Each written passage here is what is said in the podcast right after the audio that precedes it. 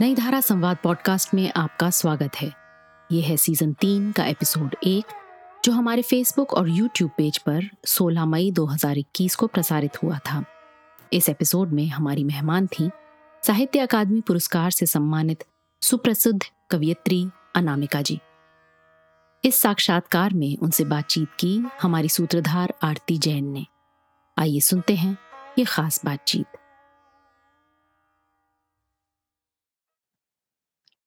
नमस्कार। नई धारा संवाद के तीसरे सीज़न के पहले एपिसोड में आपका बहुत बहुत स्वागत है। नई धारा संवाद में हम मिलते हैं प्रसिद्ध रचनाकारों से, चर्चा करते हैं उनकी रचनाओं पर, उनके शिल्प पर, और साथ ही सुनते हैं उन्हीं की जबानी, उनकी रचनाओं का पाठ। इस तीसरे अध्याय की शुरुआत आज हम कर रहे हैं नामी कवियत्री डॉक्टर अनामिका जी के साथ। अनामिका जी ने अपनी पढ़ाई पटना, दिल्ली और लखनऊ में की। हिंदी भाषा की रचनाकार अनामिका जी ने अपनी पीएचडी और पोस्ट डॉक्टरल रिसर्च अंग्रेज़ी साहित्य में की और अंग्रेज़ी में ही शोध और आलोचना का काम भी किया। इसके साथ ही उनके हिंदी में पाँच उपन्यास, चार पुस्तकें आलोचना पर और नौ कविता संग्रह भी प्रकाशित हो चुके हैं। अनामिका जी को इस साल उनके कविता संग्रह टोकरी में दिगंत के लिए साहित्य अकादमी पुरस्कार से सम्मानित किया गया। आज के संवाद में हम अनामिका जी के साथ उनकी कविताओं की गहराइयों में डूबेंगे और साथ ही उनके मल्टीलिंगुअल यानी बहुभाषी साहित्यिक जीवन पर चर्चा भी करेंगे। अनामिका जी, संवाद में हमारे साथ जुड़ने के लिए बहुत बहुत धन्यवाद। आपका बहुत बहुत स्वागत है।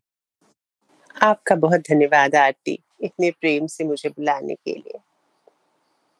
तो अनामिका जी बात शुरुआत से करते हैं। आपके माता पिता दोनों एकेडमिक्स थे।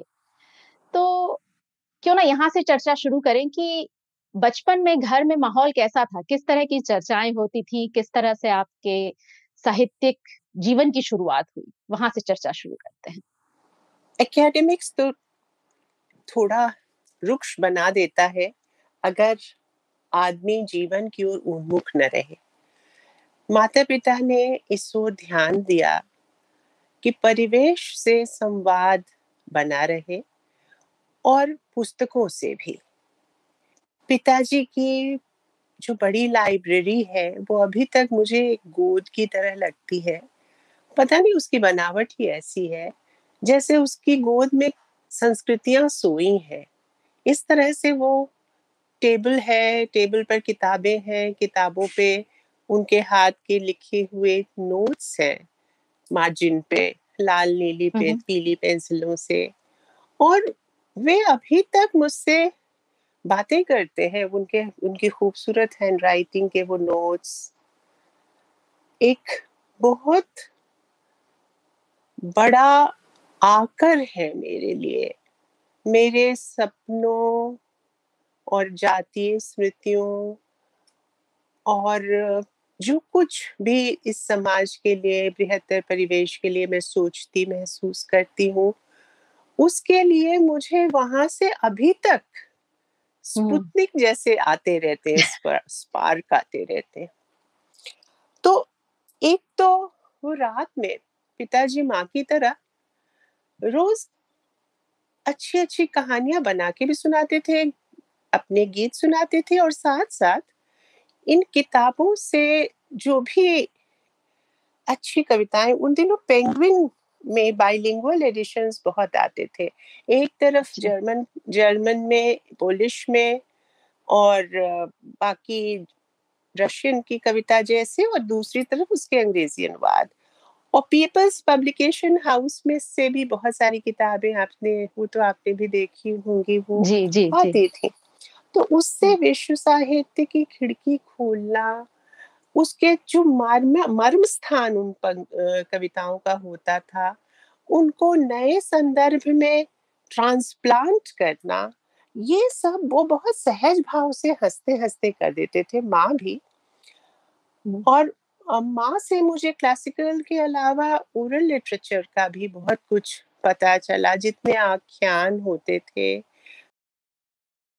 महाभारत की कहानियाँ माँ ने बहुत सुनाई, माँ क्लासिकल ढंग की कहानियाँ सुनाती थी। पिताजी थोड़ा भारतीय साहित्य और विश्व साहित्य की ओर से कुछ कुछ बोलते रहते थे और उसको बहुत ह्यूमरस ढंग से वो रिटेलिंग उसकी करते थे, जो मुझे अच्छी लगती थी। क्योंकि उन्हें लगता होगा, अब मैं समझती हूँ कि हमारा ध्यान जो चंचल बच्चे होते उनका ध्यान लगाने के लिए ज़रूरी चीज़ों में थोड़ी सी तकनीकें भी अपनानी पड़ती हैं जो हम इन दिनों क्लासरूम में भी अपनाते हैं। तो वो सब मैंने उनसे सीखी।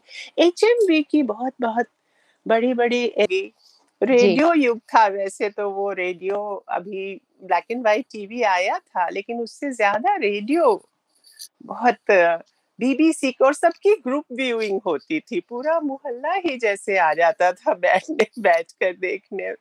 और ये सब बीबीसी के न्यूज़ वगैरह सुनने बिना का गीत माला और गीत उससे माला, हाँ. वो जो एलपीज जो थे ना वो एलपीज से मुझे लगा कि हाँ ये दूसरे मतलब जिसको swimming across the boundaries of time and place कहते हैं अपने समय अपने आसन्न परिवेश से कैसे तैरते हुए बाहर बेहद्दी मैदान जिसको कहते हैं कभी चेतना के की बेहदी मैदान तक कैसे जाया जाए? ये एक तरफ़ ये होता था दूसरी तरफ़ वो दूसरा काम ये भी करते थे कि उन दिनों दो महत्वपूर्ण राजनीतिक घटनाएँ घटी थी। एक तो अः इकहत्तर में जब मैं थी दस साल की रही होंगी तो उस समय बांग्लादेश का वो हुआ था युद्ध हुआ था और ब्लैकआउट बहुत होते थे बिहार में। ब्लैकआउट बहुत होते थे तो उस समय वो मोहल्ले के मेरे ही नहीं मतलब हमारे जो भी जो छोटे शहर से आए हैं उन्हें पता है कि पूरा मोहल्ला ही घर होता है। तो जैसे ब्लैक आउट होता था सभी आ जाते थे और पिताजी उनके साथ अंताक्षरी खेलते थे समस्या मूर्ति के खेल खेलते थे। तो इसमें ना छंद वंद बता दिया उन्होंने। खेल खेल में बहुत काम किए। और उसके बाद हर बात में हंस देते थे माँ भी हंस देती थी बहुत अच्छे हंसमुख दोस्त दृष्टि के साथ जीवन देखना सिखाया उन्होंने। तीसरा इम्पोर्टेंट इन्फ्लुएंस प्रभाव भाई का होगा। भाई मेरे बृहत्तर दुनिया की ओर एक दूसरी तरह का गवाक्ष वो जे से कर रहे थे। उस समय एमए तो उस समय का जे एन यू था वहाँ से जो क्रॉस वेंटिलेशन जैसा होता था वहाँ सोशल साइंस की दुनिया में और क्या क्या हो रहा है इसकी इसकी आहटें आती रहती थी बड़ी बड़ी किताबें वो वो भी बहुत पढ़ के सुनाते थे उन्होंने भी बहुत ये काम किया है।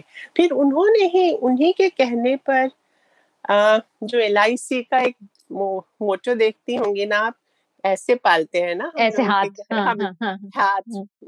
उसके बीच दिया जलता रहता है तो मध्य वर्ग में तो लड़कियों को ऐसा ही पाला जाता है अब अचानक हाँ. उन्होंने कहा कि अब इसको यहाँ से हटा देते इसको दिल्ली हाँ। विश्वविद्यालय पढ़ने भेज देते उसको तो वो भैया भैया के कहने पे ही हालाँकि बहुत मुश्किल थी वो यात्रा मेरी लेकिन एक कहानी आपने सुनी होगी रूसी लोक कथा में है जाओ वहाँ न जाने कहा लाओ हाँ. उसे न जाने किसे वो तो उसमें है कि जार जो है जो लगान नहीं दे पाते किसान उनको वो हाँ, उनको भेज देता है दे, मतलब हाँ. उसमें ठंडे रेगिस्तान में भेज देता है और वो नहीं हाँ। जानते कहाँ जा रहे हैं तो उसने उन्हीं किसानों की तरफ़ चली गई दिल्ली और जाओ वहाँ न जाने कहा जाने कहा। न जा किसे। तो मुझे ना इटर्नल माइग्रेंट जो होता है ना आदमी के हृदय का या चित्त का उस समय उसका स्पर्श हुआ। वो एकदम ही अलग तरह का परिवेश था। तो मुझे हाँ। ये मेरे लिए बहुत बड़ा ट्रांजिशन था लेकिन बहुत उससे रोम रोम में आँखें भी खुली। वो एक उससे बहुत कुछ सीखने को मिला। हाँ बहुत कुछ हाँ, नया और हॉस्टल अचानक ये इंटरनेशनल हाँ। हॉस्टल था जहाँ मुझे रखा गया पीजी विमेंस हॉस्टल वहाँ हर कमरे में एक कहानी उस समय हाँ. वो जमाना था जबकि मुझे लगा कि हाँ ये दो तरह की दुनिया है जिसके बीच हम आते जाते हैं अफ्रीकी लड़कियाँ भी थी वहाँ मिडल ईस्ट की भी थी यूरोपियन भी थी और सभी कमरे में लगता था कि ये कहानी है तो पहले तो छंद उनसे बिठाना वही से जमाना था जब विमेन स्टडीज़ की शुरुआत हो रही थी यूनिवर्सिटी में। आप तो खुद ही हाँ। अंग्रेज़ी से गई हैं विदेश पढ़ने और आपको पता है वो जमाना था। तो उस समय सिस्टरहुड का बहनापे का जो एक खास तरह का जज्बा माहौल हाँ। हाँ. वो हमारे भीतर जगने लगा था तो आरंभ की तो ये बातें इसके अलावा हमारा एक शुरू में एक बहुत बड़ी ज़रूरी बात छूट गई कि हमारी एक टीचर थी मिसेस हॉलिंग्सवर्थ स्कूल हाँ. में थी अच्छा उनका भी बहुत कहानियाँ सुनाने में रोल है वो एंग्लो पहले छो, छोटे शहरों में ना एंग्लो इंडियन टीचर्स बहुत होते थे और वहाँ पर हाँ. पड़ोस में बिठा बिट, उनके पास जो स्कूल वो खोलते थे वो नए तरह का होता था थोड़ा तो उसमें उसमें एक्सपेरिमेंट्स बहुत तरह के किए जाते थे तो वो वो बहुत ही अलग तरह की इंसान थी हाँ। ऐसे तो हमारे जो भी भारत में मल्टीपल मदरिंग एक बहुत ही आम बात है हम लोग की एक माँ नहीं होती जो कितनी गोदों में की हर बड़े होते हैं खासकर तो हम वो हाँ. भी एक माँ जैसी उपस्थिति थी उनसे मुझे हाँ. जो दूसरी तरह की दुनिया है वो वो और दरगाह थी एक मुजफ्फरपुर में। उसमें जो बे, बेगमों की भी औरतें आती थी और कोठों से भी औरतें आती थी वृद्धावेश्याएँ। अच्छा। तो ये जो जिसको हम जिसको अलग तरह का समाज कहते हैं ना वो एंग्लो इंडियन समुदाय का जो टीचर्स होती थी उनके थ्रू।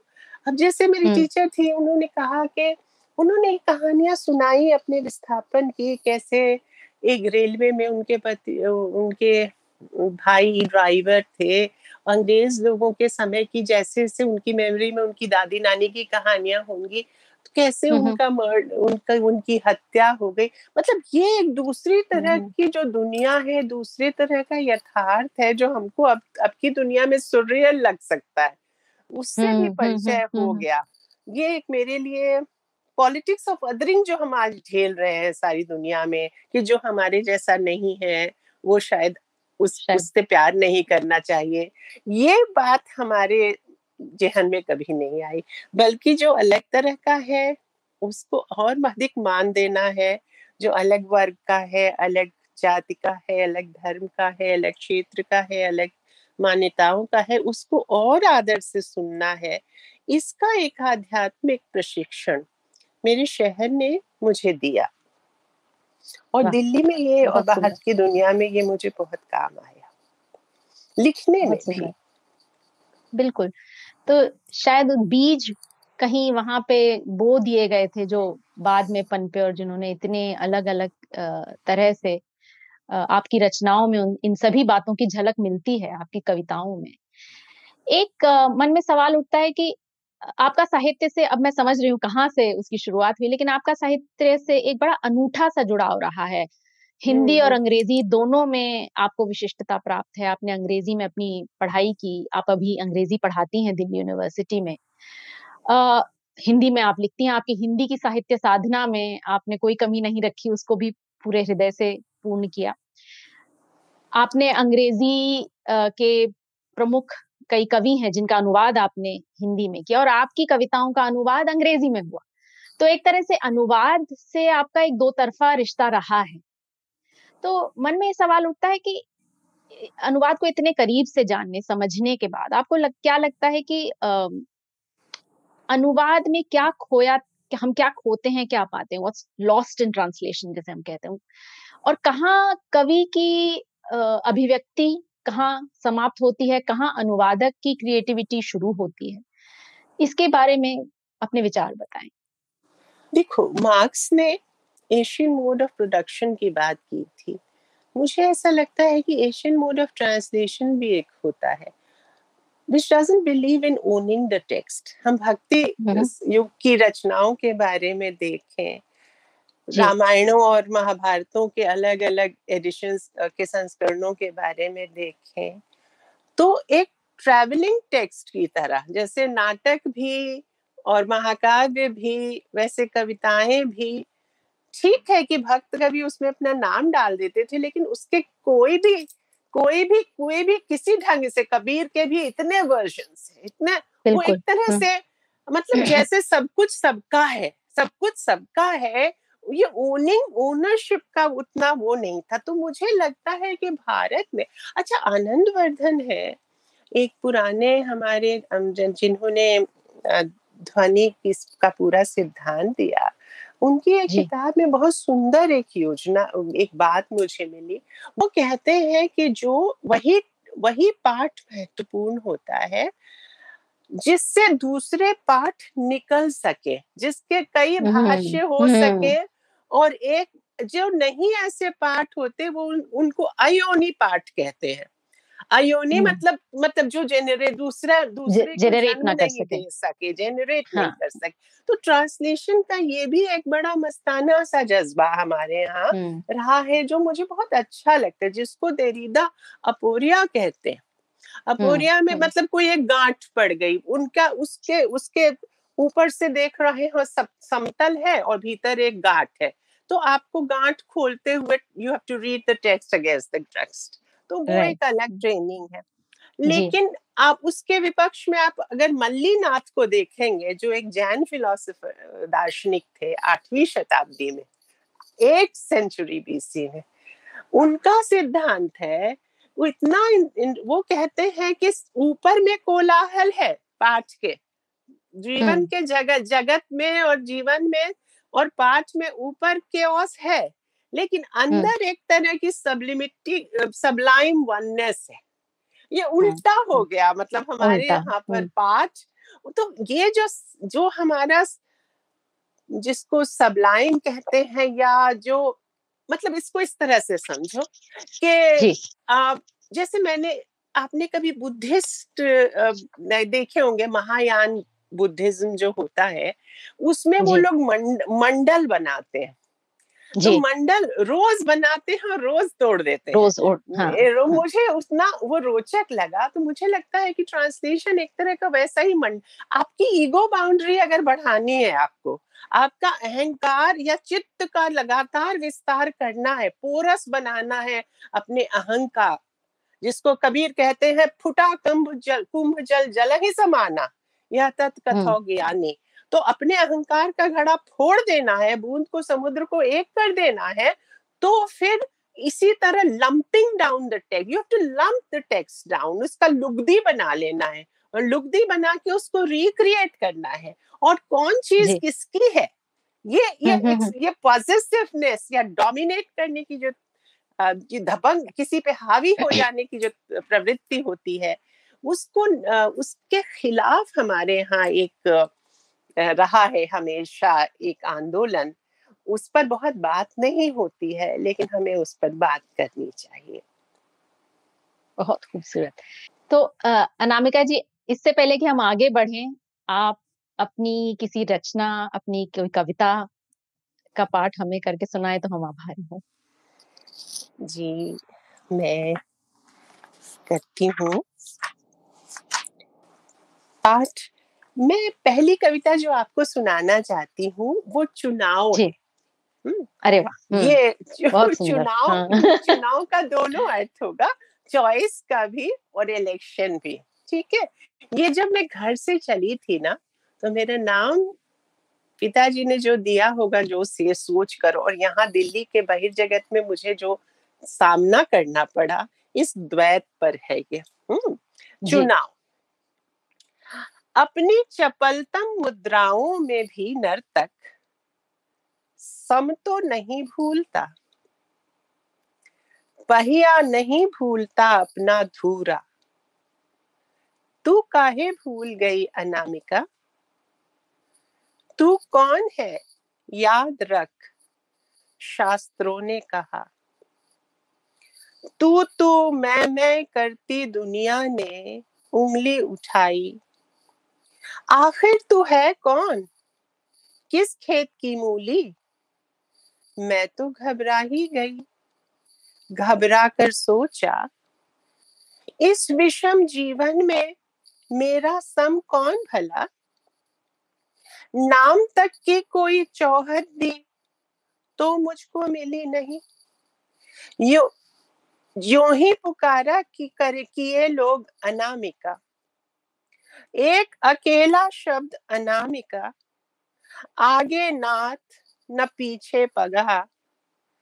पापा ने तो नाम रखते हुए की होगी यह कल्पना के नाम रूप के झमेले बांधे नहीं मुझको।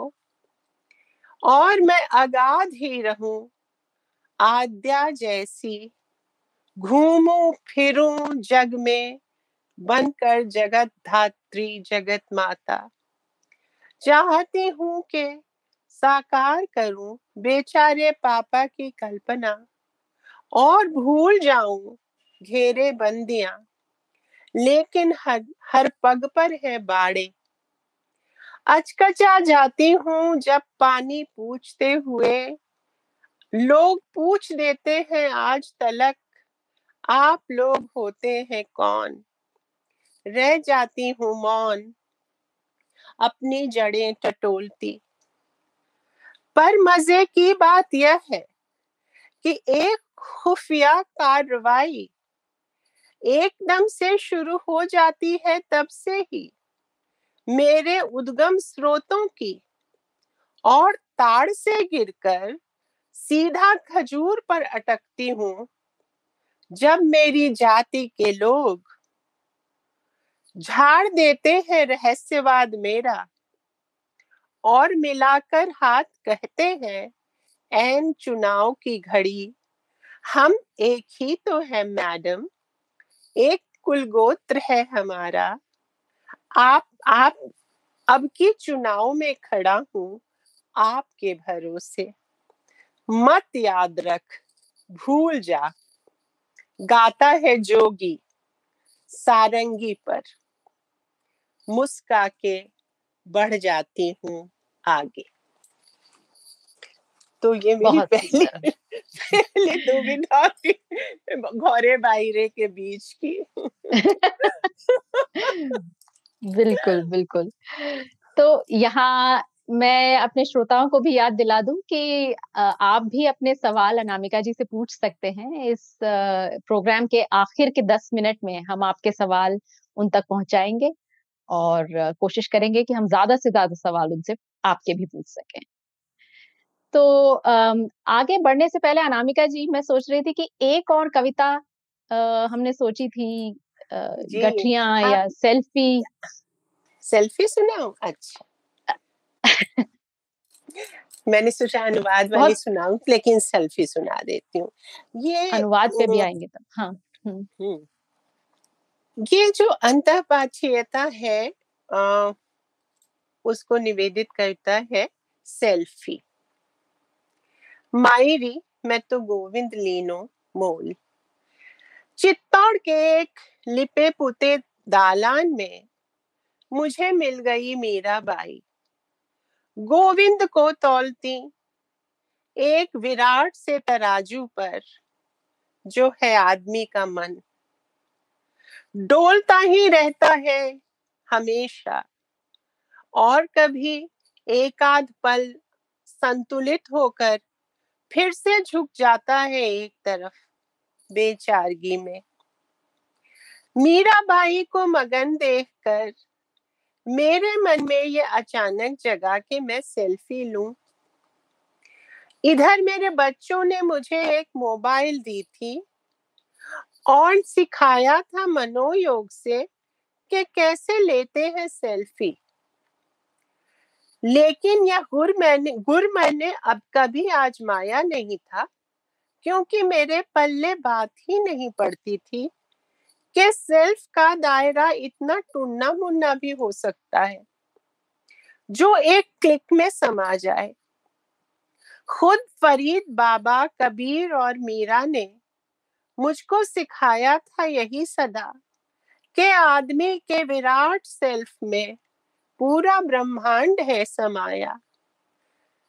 एक साथ इसमें समाये हैं बूंद और समुंदर, पहाड़ और चींटी। ये दुनिया, वो दुनिया, जंगल की वीथियाँ। सूरज, चंदा, ये उनचास पवन। बादल, बिजली, माटी, आकाश, पानी, गगन। एक क्लिक में सब समाएगा कैसे? सुनी सुनाई बात भी इसको माने अगर। इतना तो आखिम देखी है ना कि मेरा ये वजूद खासा छितराइन, छरिया और घन चक्कर है। इतनी जल्दी वह पकड़ में नहीं आएगा। मैं जन्मों से एक धुनिया हूँ। धुनती ही रहती हूँ नाक। मेरे वजूद की कुठरिया में दुविधाएँ फैली हैं धुनी हुई रुए की तरह। नीरस, बेरंग, विपुल विस्तार, धुनी हुई रुई का। यही है मेरा वजूद। एक तो समाएगा नहीं एक क्लिक में। फिर इसमें ऐसा क्या है आंकने लायक? यही सब समझाती खुद को रही और कभी सी खींची नहीं सेल्फी। लेकिन उस दिन जब दिखी मीरा बाई तो मुझको सूझा मैं ले ही लू। मीरा बाई के संग अपनी भी सेल्फी। मैं उनसे सटकर खड़ी हो गई।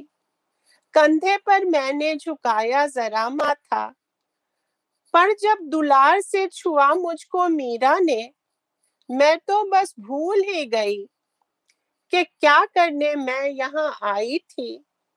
सदियों की मेरी थकान, मुआवजा मांगने आ गई और मैं सो ही गई उनके कंधों पर। कंधे पर सेल्फी वेल्फी भूल कर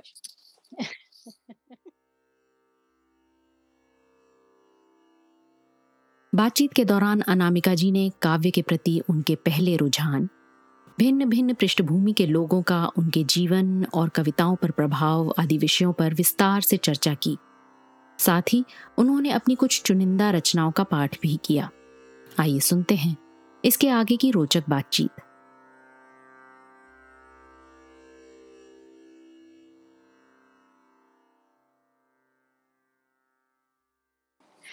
धुनी हुई रुई। बहुत सुंदर बहुत सुंदर। तो आ, एक सवाल जो मन में आता है कहते हैं कि आ, लेखन एक तरह से उधार लेना होता है। हम अलग अलग विचार अलग अलग दृश्य अलग अलग किस्से कहानियाँ इधर उधर से बटोरते हैं और फिर उसको संजो के आ, उसका ताना बाना बुनते हैं। तो क्योंकि आप दो भाषाओं में काम कर रही हैं अंग्रेज़ी से आप क्या लाती हैं हिंदी में? हिंदी का क्या पहुंचाती है अंग्रेज़ी में? और खासकर आपके क्लासरूम के कॉन्टेक्स्ट में, क्योंकि जो बच्चे आपकी क्लासरूम में हैं आपने एक जगह ज़िक्र किया कि उनमें से बहुत से ऐसे हैं जो अंग्रेज़ी भाषी परिवार से भी नहीं है, जो जिनकी बिल्कुल हाँ। ये बहुत सारा जैसे हमारा एक छात्र था विलियम उसका नाम था। वो बस्तर के। बस्तर के जंगलों से बहुत मेधावी छात्र था। किसी किसी तरह से वो पढ़ने आया था और शे, विलियम शेक्सपियर का नाम भी विलियम विलियम शेक्सपियर है। तो उसको गजब तादाद में होता था। वो जब मैं हेमलेट पढ़ाओ मैकबेथ पढ़ाओ तो उसे लगता था कि वो ही वो वो ही उस वो भी मतलब मैं वही हो गया है। मेरा ही क्रिएट किया हाँ। हुआ है वो। और ये हाँ. बहुत ही वो बहुत ड्रामेटिक सोसाइटी में हिस्सा लेता था और उसको जब भी भी जो मगन हो जाता था हालाँकि उसको उसके बचपन में उसके अंग्रेज़ी पर ध्यान नहीं दिया होगा सेंट्रल स्कूल में हाँ, हाँ। हालाँकि पढ़ा था लेकिन पता नहीं क्या हुआ था कि उसको लेकिन उसकी संवेदना का धरातल मतलब ये एक भारत में अंग्रेज़ी का जो शिक्षक है उसको लगातार ये दुविधा रहती है कि संवेदना के धरातल पर तो वही बच्चे अच्छे होते हैं जो बहुत ही आ, मतलब वंचित वर्गों से आते हैं छोटे शहरों से आते हैं उनकी संवेदना का धरातल बहुत ऊँचा होता है। क्योंकि उन्होंने जीवन की कठिनाइयों से आँखें आँखें मिला के वो जीते रहे हैं। भूख का अपमान का दर्श समझते हैं तो जीवन के प्रति संवेदक लेकिन दूसरी तरफ़ वो भी बच्चे होते हैं क्लास में वो भी लड़के लड़कियाँ जो वैसे तो बहुत ही अच्छे बड़े बड़े स्कूलों से पढ़ के आए हैं उनकी अंग्रेज़ी फ्लॉलेस जिसको कहते हैं एकदम एक भी टम्बल डाउन सेंटेंस धारा प्रवाह कोई भी हाँ, धारा हाँ, प्रवाह हाँ. भी होगा और एकदम आ, मतलब उसमें व्याकरण की कोई अशुद्धि नहीं होगी लेकिन वो बिल्कुल ही समझो समझिए कि जीवन का मर्म वहाँ पर कभी कभी ही खुलता दिखाई देता है। कम से कम अगर आप अंग्रेज़ी पढ़ा रहे हैं कोई साहित्य पढ़ा रहे हैं तो क्यों? आपको तो जीवन की व्याख्या सिखानी है ना जो आप जो भी आप शिक्षक सिखा रहे हैं उससे आपको जी। जीवन की ओर एक खिड़की खोलनी है। तो अगर आप आप एक वाहियात टीचर हैं अगर आपने जीवन का की किताब पढ़ना नहीं सिखाया किसी को भी अपने छात्र छात्रा को जीवन का जो एक अनमोल और मतलब जिसको जिसको कबीर कहते हैं सात संबंध की मसी करो लेखनी सब बन राई। ऐसा जो महाग्रंथ लिखा हुआ है प्रकृति का या ये इतने बड़ी इतनी बड़ी सृष्टि का उसका मर्म भेदन या जीवन जगत की विडंबनाओं से भरा हुआ उसका मर्म भेदन अगर कोई शिक्षक नहीं सिखाता उसको अपने जीवन जगत से साहित्य का तालमेल नहीं सिखाता तो उसका उसका जीवन बड़ा अकारत है। तो हम्म हम्म हम्म, उस तरह के लेकिन कुछ लड़के होते हैं जिनको सिर्फ़ इम्तिहान पास करना होता है वो अच्छे अच्छे स्कूलों से पढ़ के आते हैं लेकिन उनमें जीवन का मर्म खोलने का, का धैर्य नहीं होता। दूसरी तरफ़ ऐसे बच्चे छोटे शहरों से आते हैं जिनको जीवन का मर्म समझने का धैर्य होता है उत्सुकता होती है प्रेम की तो ऐसे में बहुत तरह की तकनीकें अपनानी पड़ती है। जैसे वाइफ और खासकर तो आपको पता है आरती आपने भी अंग्रेज़ी में किया है। अब हमें टेक्स्ट कैसे पढ़ाने पड़ते हैं? वाइफ ऑफ़ बाथ जैसा। तो अब वाइफ ऑफ़ बाथ चौदहवीं चौदहवीं हाँ। शताब्दी में अगर हम उसको विद्यापति जो यहाँ है चौदहवीं शताब्दी के उसको सामने रख के नहीं पढ़ाते या फिर उनके घर में जो दादी बूढ़ी हो रही है एजिंग एक एजिंग हाँ। या उसकी माँ भी जैसे जो एजिंग वुमन की समस्या है और उस समय वो करियर हाँ। उस उसको हाँ। समकक्ष रख के नहीं पढ़ाते तो उसका तादाद में ही नहीं होगा और तादाद में नहीं होगा तो उसको अच्छा नहीं लगेगा उसको मतलब हाँ। वो अंदर नहीं जाएगा। इसी तरह हम्म अगर आप जैसे मैंने स्पेंसर आपको बता रही हूँ स्पेंसर में फेरी क्वीन को बताना हो एलिजाबेथ को अगर woman boss of the corporate जैसा बताना होगा तभी वो समझेगा कि उस समय क्या एक एक शेखर कपूर की फ़िल्म के बहाने आप दिखा सकते हैं फ़िल्में और बता हाँ। सकते हैं कि भाई अभी कॉर्पोरेट सेक्टर में जैसी वुमन बॉक्स होती होगी वैसा तो उसकी जो समस्याएँ होती होंगी वो बेचारी एलिजाबेथ की समस्याएँ थी और उसके समय में जो रहते हाँ हाँ हाँ। उसको हम कैसे हम पढ़े? तो अभी हम हमारे यहाँ जो यात्राएँ वहाँ के जो पेजेंट्स थे वहाँ की जो आइकोनोग्राफी है स्पेंसर की अगर उसके समक्ष हम जो हमारे यहाँ यात्रा निकलती है। जातक हाँ जा, हाँ यात्रा हाँ। जा, यात्रा नहीं निकलती हाँ। प्रोसेशन जो निकलते हैं प्रोसेशंस देवताओं के विसर्जन करने के हाँ विसर्जन के पहले। अगर हाँ उस समय की आइकोनोग्राफी के समकक्ष उसको पढ़ाते हैं तो इंटरेस्ट जग जाता है। अब जैसे लव लव पॉइंट्स ही पढ़ानी है तो अभी की अब अब आपको कोर्टली लव पोइट्री पढ़ानी है और अभी का समय है जो आर्चीज कार्ड और किसी भी तरह से आप ईमेल भेज के तुरंत ही आप अपना प्रणय निवेदन कर सकते वैसे वैसे लोगों को कैसे विरह की कविता या कोटली लव ट्रेडिशन की कविता समझाए? तो कल्चरल पैरेलल जिसको, सांस्कृतिक पर्याय जुटाए बिना आपको उनको अपने को इन्वॉल्व नहीं कर सकते। तो और दूसरा एक हमने ये भी किया कि अपने जो प्राचीन टेक्स्ट है उनका अंग्रेज़ी में भी अनुवाद क्योंकि क्लासरूम ऐसा होता है कि सबको तो पता नहीं होता न संस्कृत का न फारसी का न और भाषाओं का। तो अंग्रेज़ी एक सूत्रधार भाषा के रूप में काम आती है। अगर मुझे मान लीजिए कि किसी टेक्स्ट को ट्रांसप्लांट करना है नए कॉन्टेक्स्ट में तो उसके समकक्ष में पाठ पढ़ के सुनाऊँगी तो वो तो मुझे अंग्रेज़ी में सुनानी पड़ेगी क्योंकि सबको हिंदी नहीं आती। तो उस समय मैं क्या करती हूँ कि यहाँ की अब जैसे यहाँ की कविताएँ भी मैं ट्रांसलेट करके उनको बता देती हूँ तो यहाँ के परिवेश की बातें होंगी यहाँ के चरित्र की बातें होंगी तो उनका मन लग जाता है। फिर इसी तरह से अगर शेक्सपियर पढ़ाना हो तो जैसे एक कविता के बहाने में बताती हूँ मेरी कविता जी, है जी, जो। जी कस, कस्बे में शेक्सपियर शिक्षक। तो उसमें मैंने जैसे मैंने श्रृंखला इन्हीं बच्चों के लिए एक पूरी लिखी थी। एक थे शेक्सपियर एक थे चार्ल्स डिकिंस करके मैंने ना कहानियाँ बनाई थी इनके ये शुरू शुरू में जो कि उनको हाँ, हाँ, जैसे कि पाठ के अंतकरण में प्रवेश हो जाए उससे वो बात तादाद में हो जाए तो इस तरह के प्रयोग मैं करती रही हूँ। ये कस्बे में शेक्सपियर शिक्षक। जी जी पिछली छुट्टी पिछली छुट्टी में मैं उनसे मिली और दंग रह गई देखकर। उनके उस ढंढाते घर में उनके ही साथ रहा करते हैं। Hamlet Othello Macbeth Antony King Lear theosophical lodge के पीछे की बसवारी थी, जहाँ उस अर्धवस्थर का दक्षिण दरवाज़ा खुलता था। वहीं एक टूटही सी आराम कुर्सी डाले हुए गिलहरियों कौओं और चूहों के संरक्षण में मस्त पर बैठे थे सर। सुन रहे थे कान पर डाले झुर्री की कुप्पी। To by or not by that is the question बाज़ार से खाली हाथ लौट रहा था हेमलेट बाज़ार से खाली हाथ लौट कर। मैं तो बहुत चक्की रह गए, मैं बहुत चक्की रह गई सोचकर। बीइंग के गहरे प्रश्नों का बाइंग से भी कोई नाता बनेगा, या पहले कोई कहा जानता होगा?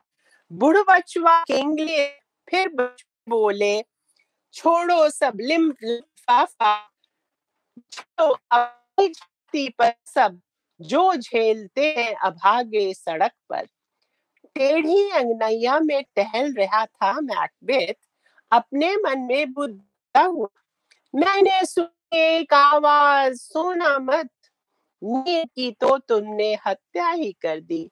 मैकबेथ की बात सुनकर याद आ गया सर का समझाया एक एक अक्षर। नींद का मतलब रोसा। पीछे से सिस्की ले, पीछे से सिस्की लेडी मैकबेथ, ऐसा झुलसा मेरा जीवन। वृद्धावस्था के, व्यवस्था के वे सारे वरदान। इज़्ज़त दुलार और मित्रों की टोली, स्वप्न है ये सब अब मेरे लिए। डायनो ने मारी फिर सीटी, और कहा, भला ही बुरा है, बुरा ही भला। इस पर ही मैंने तड़प कर कहा, नहीं नहीं, ऐसा नहीं होता। भला जो बुरा होता, बुरा जो भला। ऐसी क्यों गत बनती इनकी? सीधा रास्ता चलने वाले ऐसे कभी नहीं हरते संतृप्त, परम मित्र होते हैं वे अपने। फिर उनके साथ कोई तो ठहरता है, जैसे कि सीजर के साथ एंटनी मेरी यह बात पूरी कर मार्क एंटनी ने। तेज कदमों से बढ़ाया एंटनी हमारी तरफ़। तो गूंज उठे उस भाषण के कतरे, जो हमने याद किए थे कितने रट्टे लगा के।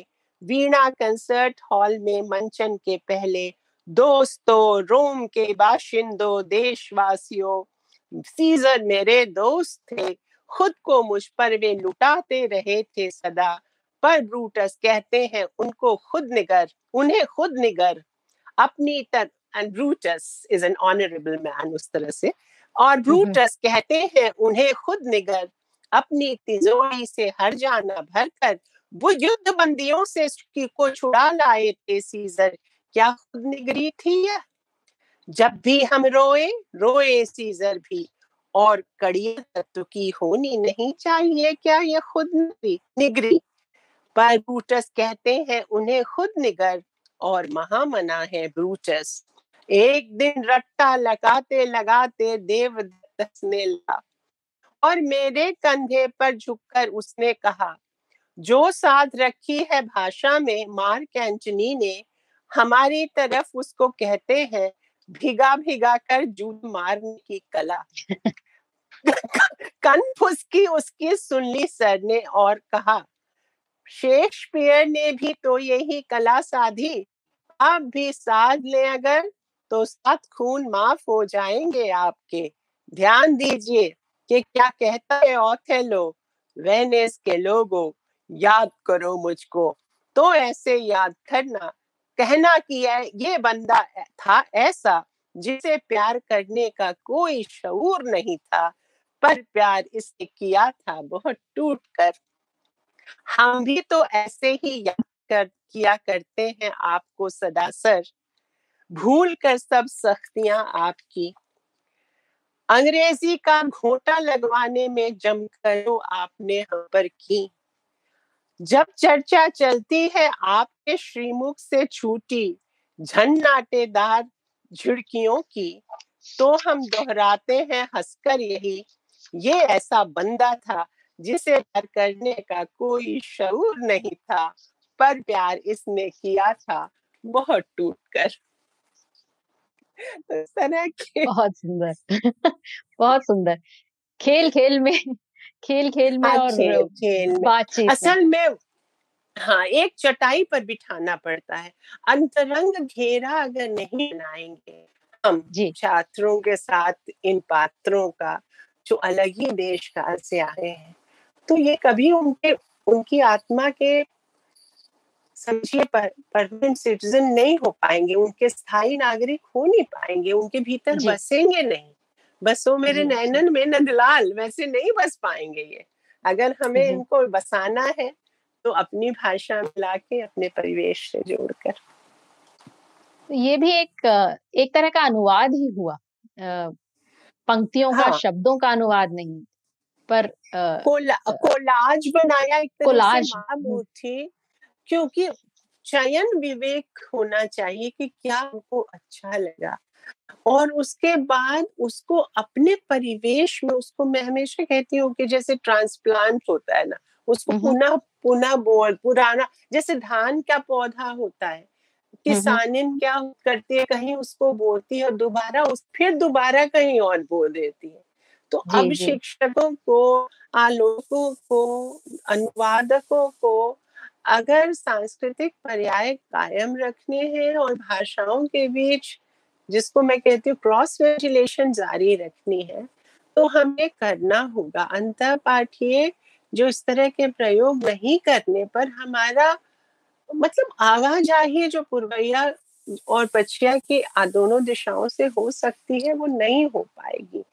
और जैसे एलियट ने कहा था कि यूरोपियन ट्रेडिशन एक अलग है कविता का और उसको रिचार्ज करना होता है परंपरा को। उसी तरह से हमें एशिया एशिया का की जो अपनी एक सोच की पद्धति है उसको भी रिचार्ज करना होगा तभी हम सिकंदर और पोरस की स्थिति में आ पाएँगे। तभी पूरी दुनिया की समस्या क्या है?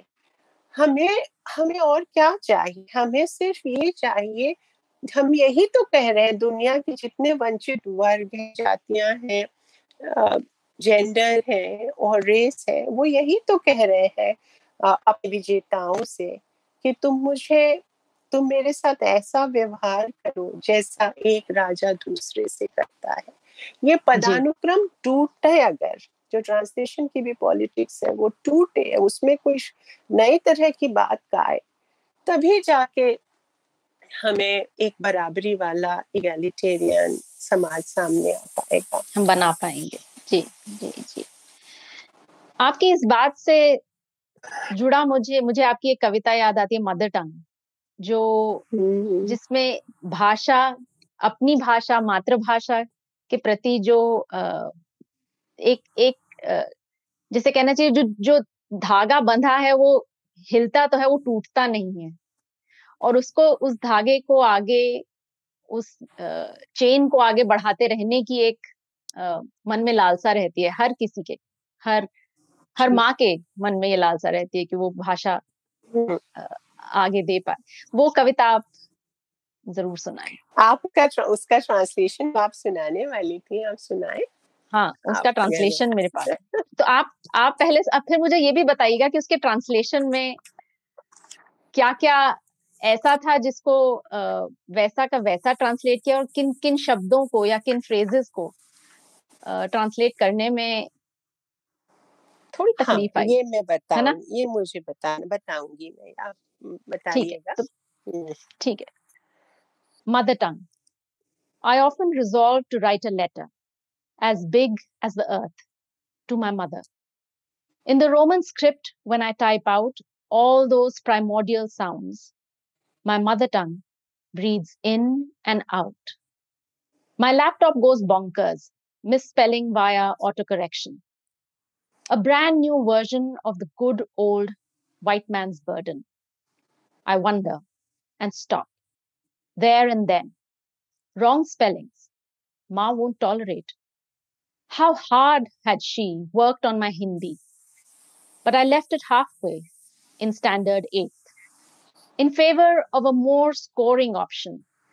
And what did I score? Beyond a funny concoction of half words and half silences, throttled in my throat, half choked. Like ancestral jewelry and antique bronze, till now my mother treasures. My babbling in the mother tongue and all her little narratives take off from there. She always starts with a back gear. And I wonder how all mother tongues smell of mother's milk. Moms breastfeed not just babies, they also nurture mother tongues. Urchin words, big and strong. Words never ensconced in a thesaurus. Words walking tall in lanes. Imagine my Hindi without my mom. She worked hard on it, and yet, as I said, I left it in eighth grade. And I did so in favor of a language that could never be my own, a language that could help me write petitions and submissions, resumes, applications. But a letter to mom? No way. For that, I need a language draped in dew, green and elegant. This language for me could only be the language of dreams. But do I dream? Words in my mother tongue now escape me, and I chase them like a child chasing butterflies. Running after words, I also wonder will I ever have a mother tongue to offer? In which, in which language will my children chatter? इस पर हम बात करेंगे तो लंबी हो जाएगी कोई और प्रश्न लेते हैं क्योंकि समय होने वाला है मैं देख रही हूँ मैं सो...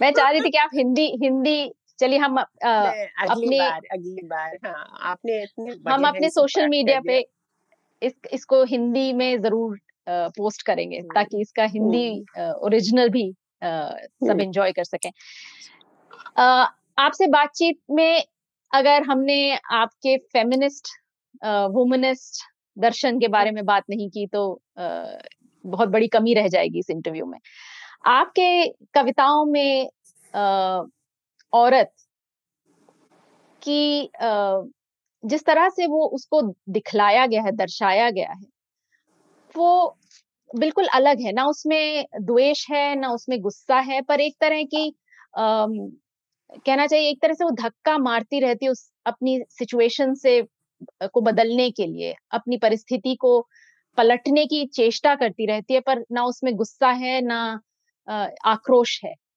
आपके इस फेमिनिस्ट दर्शन के बारे में बतलाइए।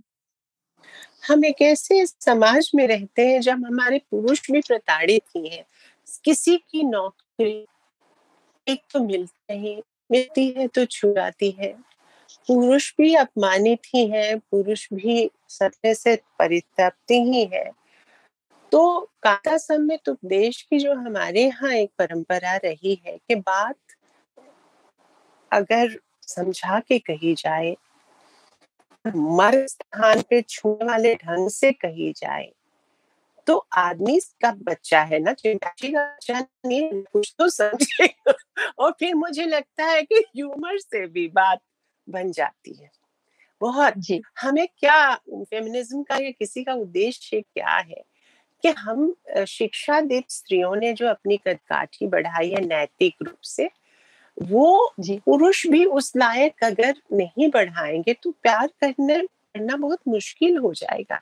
अगर क्रोध काम लोभ से मताए हुए पुरुष सामने रहेंगे तो हम किससे प्यार कर पाएँगे? एक प्यार करने लायक पुरुष और एक रहने लायक परिवेश पर्यावरण के प्रश्न। हमारे यहाँ हमेशा ही स्त्री आंदोलन इकलौता आंदोलन है जिसने एक बूंद खून नहीं बहाया। अहिंसा। के रास्ते चला है सविनय अवज्ञा के रास्ते चला है। और जिसने हमेशा अपने आंचल की छाया में एक बृहत्तर मुद्दा रखा है है ना? हमेशा कभी भी अभी पर्यावरण या उग्र बाजारवाद के खिलाफ किस को बड़ा मुद्दा रखा है। शुरू में भी लिबरल और रेडिकल फेमिनिस्टों ने भी बड़ा मुद्दा रखा था निशस्त्रीकरण का मुद्दा रखा था साठ में। सिर्फ़ अपनी ही अप, स्त्री अपनी ही मुक्ति में अकेली मुक्ति हमारे हमेशा झुंड में चलती है स्त्रियों के यहाँ। वो हमेशा ही स्त्रियों की तरह झुंड में वो खुद अपनी मुक्ति जैसे एक परिवार एक स्त्री को शिक्षित करना पूरे परिवार को शिक्षित करना वैसे एक स्त्री अपनी मुक्ति में सबकी मुक्ति का कल्पना संजो की कल्पना संजो के चलती है।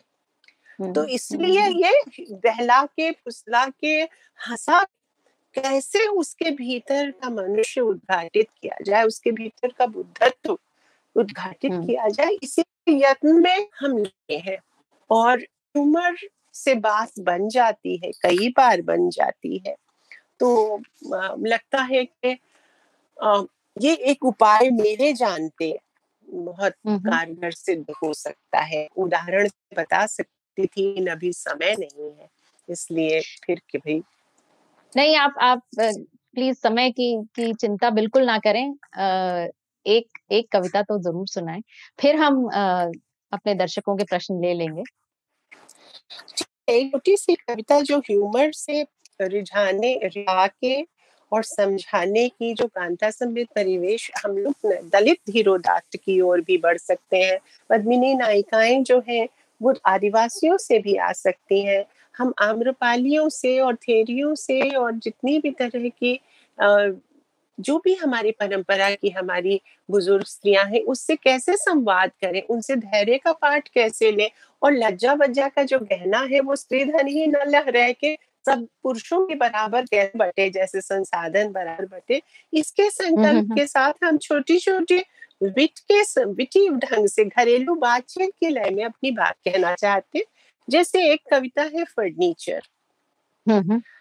मैं उनको रोज झाड़ती हूँ पर वे ही हैं इस पूरे घर में जो मुझको कभी नहीं झाड़ते। रात को जब सब सो जाते हैं अपने इन बर्फाते पांवों पर आयोडीन मलती हुई सोचती हूँ मैं किसी जन्म में मेरे प्रेमी रहे होंगे फर्नीचर। कठुआ गए होंगे किसी शाप से ये। मैं झाड़ने के बहाने जो छूती हूँ इनको, आंसुओं से या पसीने से लथपथ इनकी गोदी में छुपाती हूँ सर। एक दिन फिर से जी उठेंगे ये। थोड़े थोड़े से तो जी भी उठे हैं। गई रात चू चू चू करते हैं। ये शायद इनका चिड़िया का जन्म है। कभी आदमी भी हो जाए। जब आदमी ये हो जाएँगे, मेरा रिश्ता इनसे हो जाएगा क्या वही वाला? जो धूल से झाड़न का? बहुत सुंदर। तो एक आईना दिखाने की बात हो सकती है और बदलने की प्रवृत्ति बदला कोई भी असंभव नहीं है। कोई मानव मनुष्य का बच्चा है क्यों नहीं बदला हम अपने बच्चों पे काम आप आशावादी हैं। बदल मैंने बहुत बदले हैं पुरुष।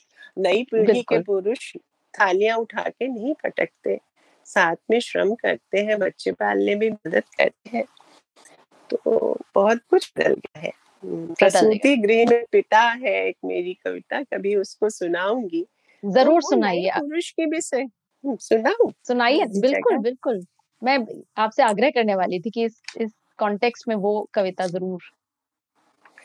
अब देखिए पुरुष कितने बदले हैं। इसी तरह से तो बदले बद प्रसूति गृह में पिता एक पुराने छात्र के लिए जो अब ना पिता है। डॉक्टर कहा वक्त बदल गया। आप एक रूम में जाएँ। पितृत्व भी बड़ा अनुभव है जीवन का। साक्षी बने जन्म का। थोड़ा लजाता हुआ मैं भीतर गया तो वह पहचान में नहीं आई। पीड़ा के उत्कर्ष पर भी उसने कहा मुस्कुरा कर, खुद तो क्या मेरा हाल हुआ? दो दो दिल धड़क रहे हैं मुझ पे। चार चार आँखों से कर रही हूँ आँखें चार में महाकाल से। कहती हुई यह वह यह फैल गई पूरी पृथ्वी पर। उसके आवेग से थरथरा उठे सब पर्वत। ठेल दिया उसने पहाड़ों को पैर से एक तरफ़।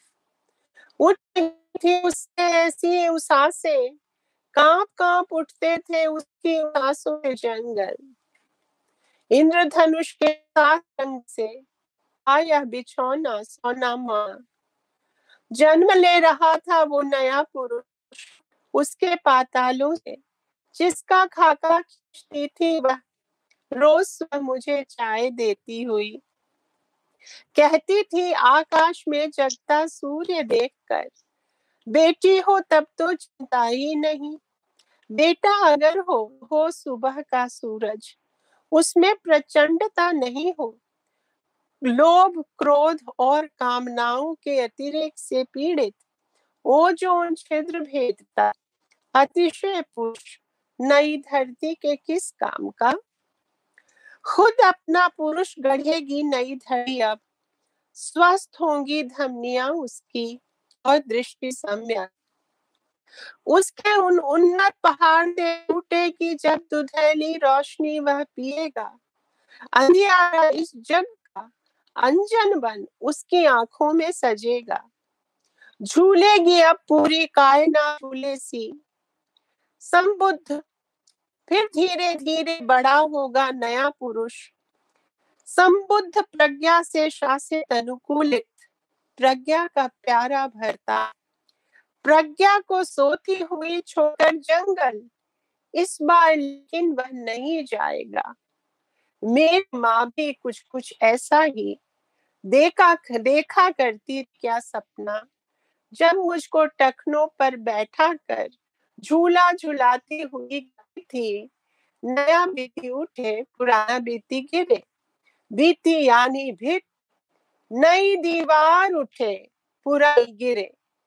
लेकिन उठे ही क्यों? कोई दीवार उठे आदमी में उठ रहा है धीरे धीरे, माँ के ही टखनों पर एक नया आदमी। कितनी सदियाँ बीत जाती हैं, एक अदद आस फूल जाने में। कितनी लंबी होती है बाबा, नन्ही सी, नन्ही इच्छा की उड़ान। बहुत सुंदर। बहुत सुंदर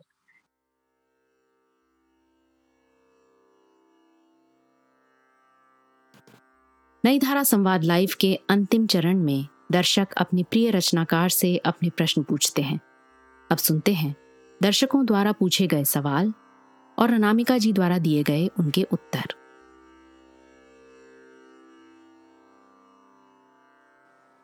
अनामिका जी हमारे पास वक्त थोड़ा है, लेकिन दर्शकों के सवाल हम ज़रूर लेना चाहेंगे। एक प्रश्न है हमारे पास, निवेदिता सरकार का। ये टोकरी में दिगंत के शीर्षक के बारे में पूछना चाहती हैं कि इस शीर्षक की प्रेरणा आपको कैसे मिली और उसकी सार्थकता के बारे में कुछ बता दें। और इसमें मैं एक छोटा सा प्रश्न अपना जोड़ देती हूँ कि आप पहली हिंदी भाषा की महिला कवियत्री हैं जिन्हें साहित्य अकादमी पुरस्कार मिला है इस इस संग्रह के लिए। तो ये इतना समय क्यों लगा इस पुरस्कार के चयन में? और निवेदिता जी का सर का प्रश्न, निवेदिता सरकार का कि इस पुस्तक की शीर्षक की आपको प्रेरणा कैसे मिली? हाँ हमारा पूरा जो संसार है माइक्रोकॉस्म जो कहते हैं माइक्रोकॉम बृहत्तर संसार है और जो अंतर जगत है। हमारा बूंद जैसे गागर में सागर कहते हैं ना वैसे हमारी टोकरी में हम क्या क्या नहीं भर देते। पूरे अनंत तक फैला हुआ अपना सपनों का संसार अपनी का संसार।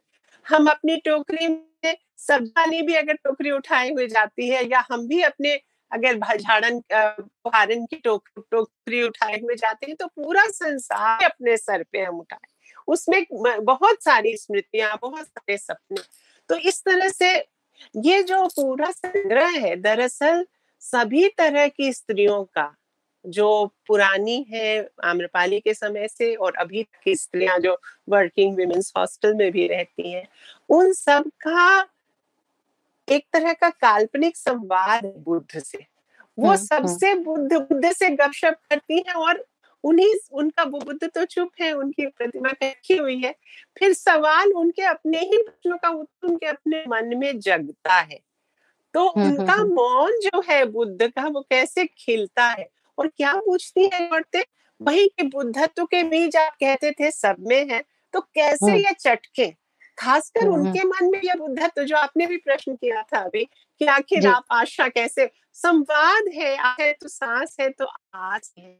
कैसे हम उनके भीतर जो अभी तक क्रूरता से निशंसता से पे आ रहे हैं साधनों की या अवसरों की बराबरी में विश्वास नहीं रख रहे उनके हृदय में कैसे एक तरह मनोवैज्ञानिक युद्ध है जो भाषा के ही अस्त्रों से लड़ जाएगा उनको हम्म, हम्म, हम्म। जी, जीसस क्राइस्ट तो कह गए कि नहीं नहीं माफ़ कर नहीं जानते कि ये क्या कर रहे हैं लेकिन स्त्रियों ने कहा कि नहीं हमें तो नए पुरुष गढ़ने हैं वो विद्यापति के। की नायिका कहती पिया मोर बालक हम तरुणी पिया लेली गोदक चलली बाज़ार तो हम बच्चे अपने। बच्चे अपने पति को अपने बच्चे की तरह रोज रोज माफ़ नहीं कर सकते घर के और पुरुषों को या समाज के अन्य पुरुषों से कि तुम इतने हिंसक हो गए लेकिन तुम बेचारे हो इसने माफ़ किए। ये तो पुरुषत्व की कटाई में डालने वाली बात होगी।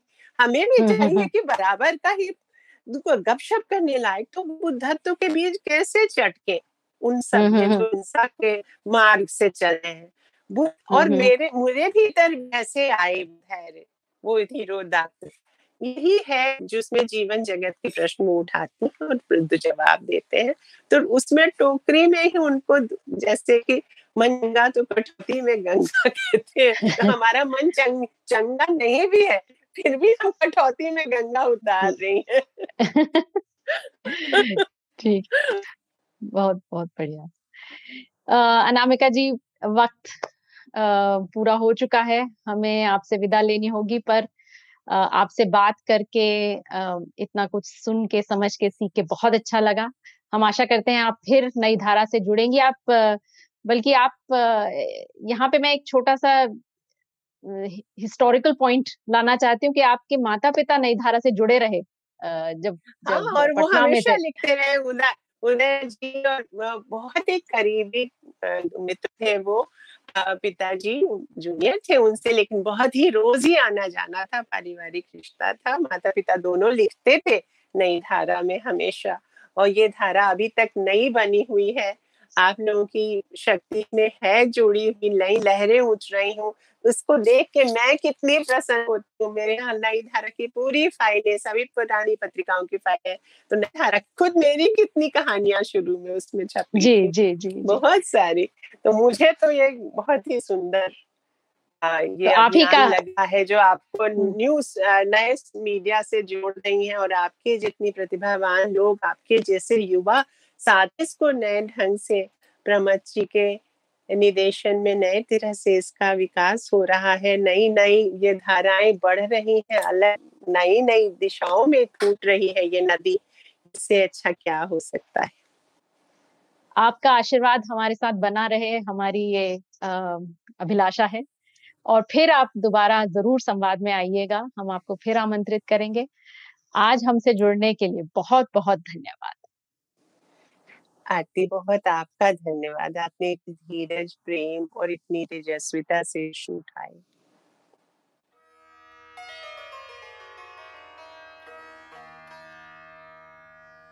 इस पॉडकास्ट को सुनने के लिए बहुत बहुत धन्यवाद। हमें उम्मीद है कि ये बातचीत आपको ज़रूर पसंद आई होगी।